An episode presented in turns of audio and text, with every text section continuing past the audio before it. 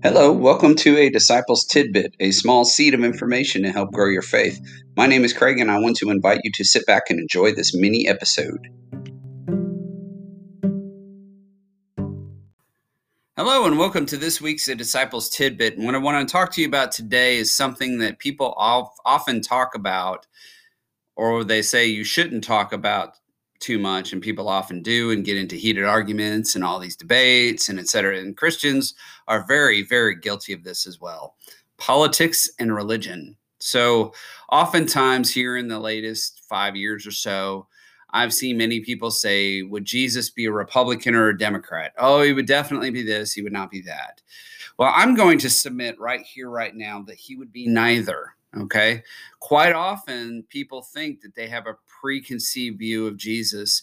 And if you read through the Gospels, people in his time thought the same thing. The Pharisees and Sadducees, which are two different sects of uh, the Jewish faith, basically, they were two denominations, if you will, that did not agree with each other a lot.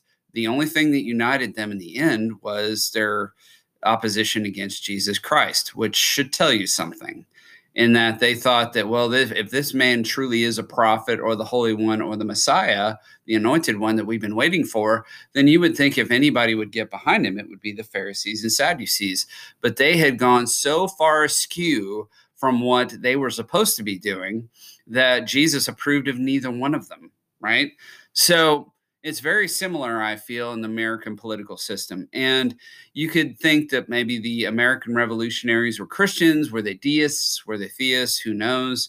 There's debate on both sides that seemingly they can attribute quotes to from the founding forefathers. It's clear they were very religious in nature, or at the very least, wanted people to be religious, right?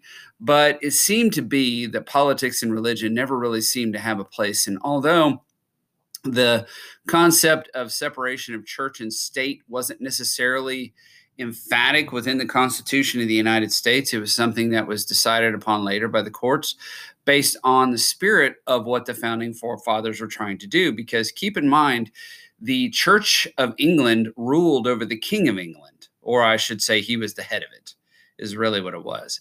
So we have to remember that the American forefathers did not want politics to play a huge role in controlling how the political process would happen in the United States. However, I feel too that the founding fathers did not necessarily want politics to be free of religion either. So, but unfortunately, we now have the concept of the separation of church and state that governs many of the court decisions within the United States today. But would Jesus be a Republican or a Democrat? And I'm going to submit, like I said already, that he would probably be neither, and here's why. I think he would like a lot that the Republicans were so pro life.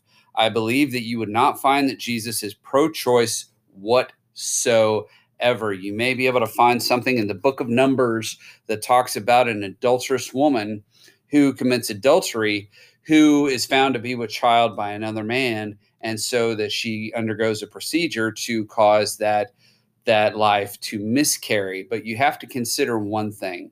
Under the law of Moses, if a person was caught in the act of adultery, both were stoned to death. The law demanded that they be put to death.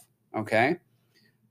If she wasn't caught in the act, but it was found later, then in judgment, instead of the woman being put to death, only the child resultant from said adultery would be put to death. It's radically different from what the abortionists advocate for today. And it's completely taking it way out of context and purpose to be able to attribute that to the abortion uh, debate of today.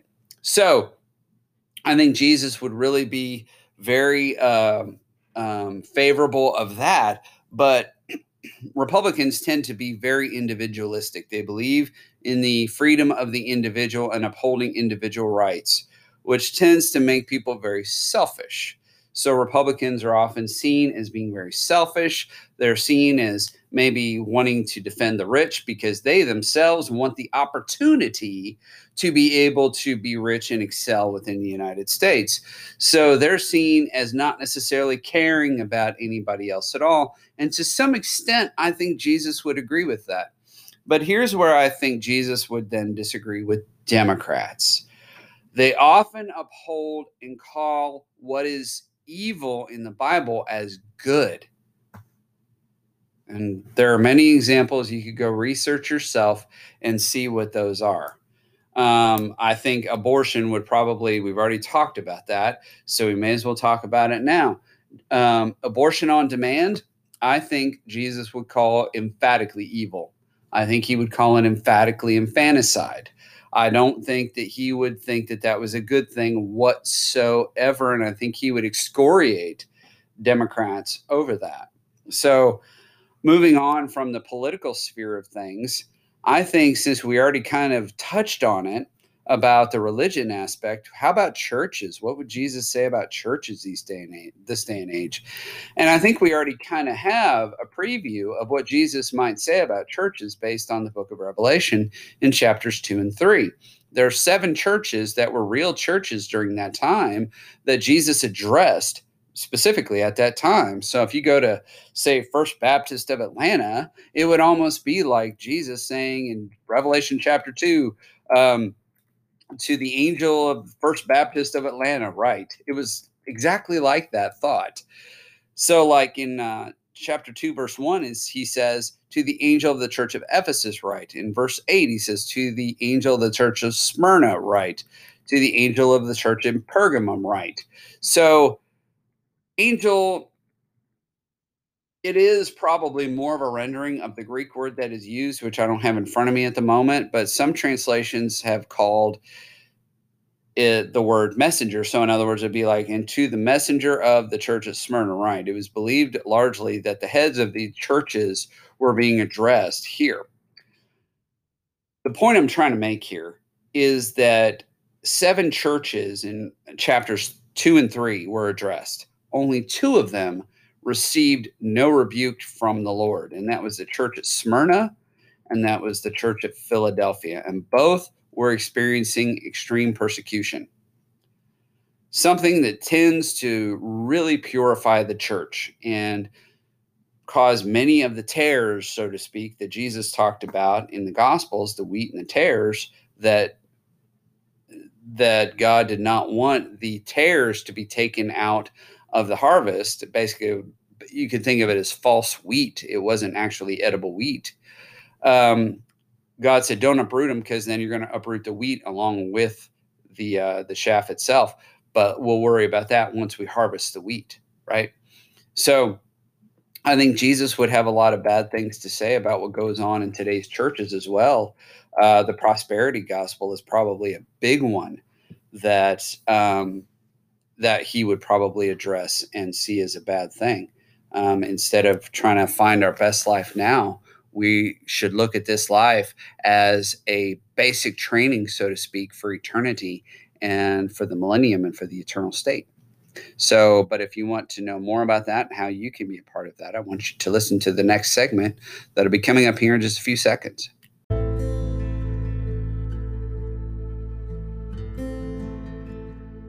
At this point in the podcast, I want to reach out to you. And if you have never done so, if you have never entered into a saving relationship with God through the Lord Jesus Christ, I want to invite you to do that today. All you need to do is believe. Believe that Jesus was who he said he was. He was God in the flesh. Believe in your heart that he died for your sins and rose from the dead. Confess him as Lord and the Bible says that you will be saved if you do that. If you truly believe in your heart that Jesus is who he said he was, and that he did exactly what he said he would do for you, you will be saved. It is simply that easy. A lot of people say prayer, prayer. And that's great to confess and put your mind and your heart and everything through a process, if you will, to be able to embody what's already taken place in your heart by simply saying, Lord Jesus, I believe that you died for my sins. I believe in my heart that you were raised from the dead, and now I confess you as Lord. Please take control of my life, and I want to follow you for the rest of my days. In Jesus' name I pray. Amen. That's all you need to do, and your life will change. Your life will change not necessarily materially, not necessarily in terms of the world but your life will change as far as your relationship with God. And you can know for certain that you're saved. The Apostle John wrote that when he was penning First John. He says, I write these things to you that you may know that you have eternal life. Not that you can hope, not that you can wonder, but that you can know. Ephesians 2, verses 8 and 9 says, For it is by grace you have been saved through faith this is not of yourselves, it is the gift of God, not by works, so that no one can boast.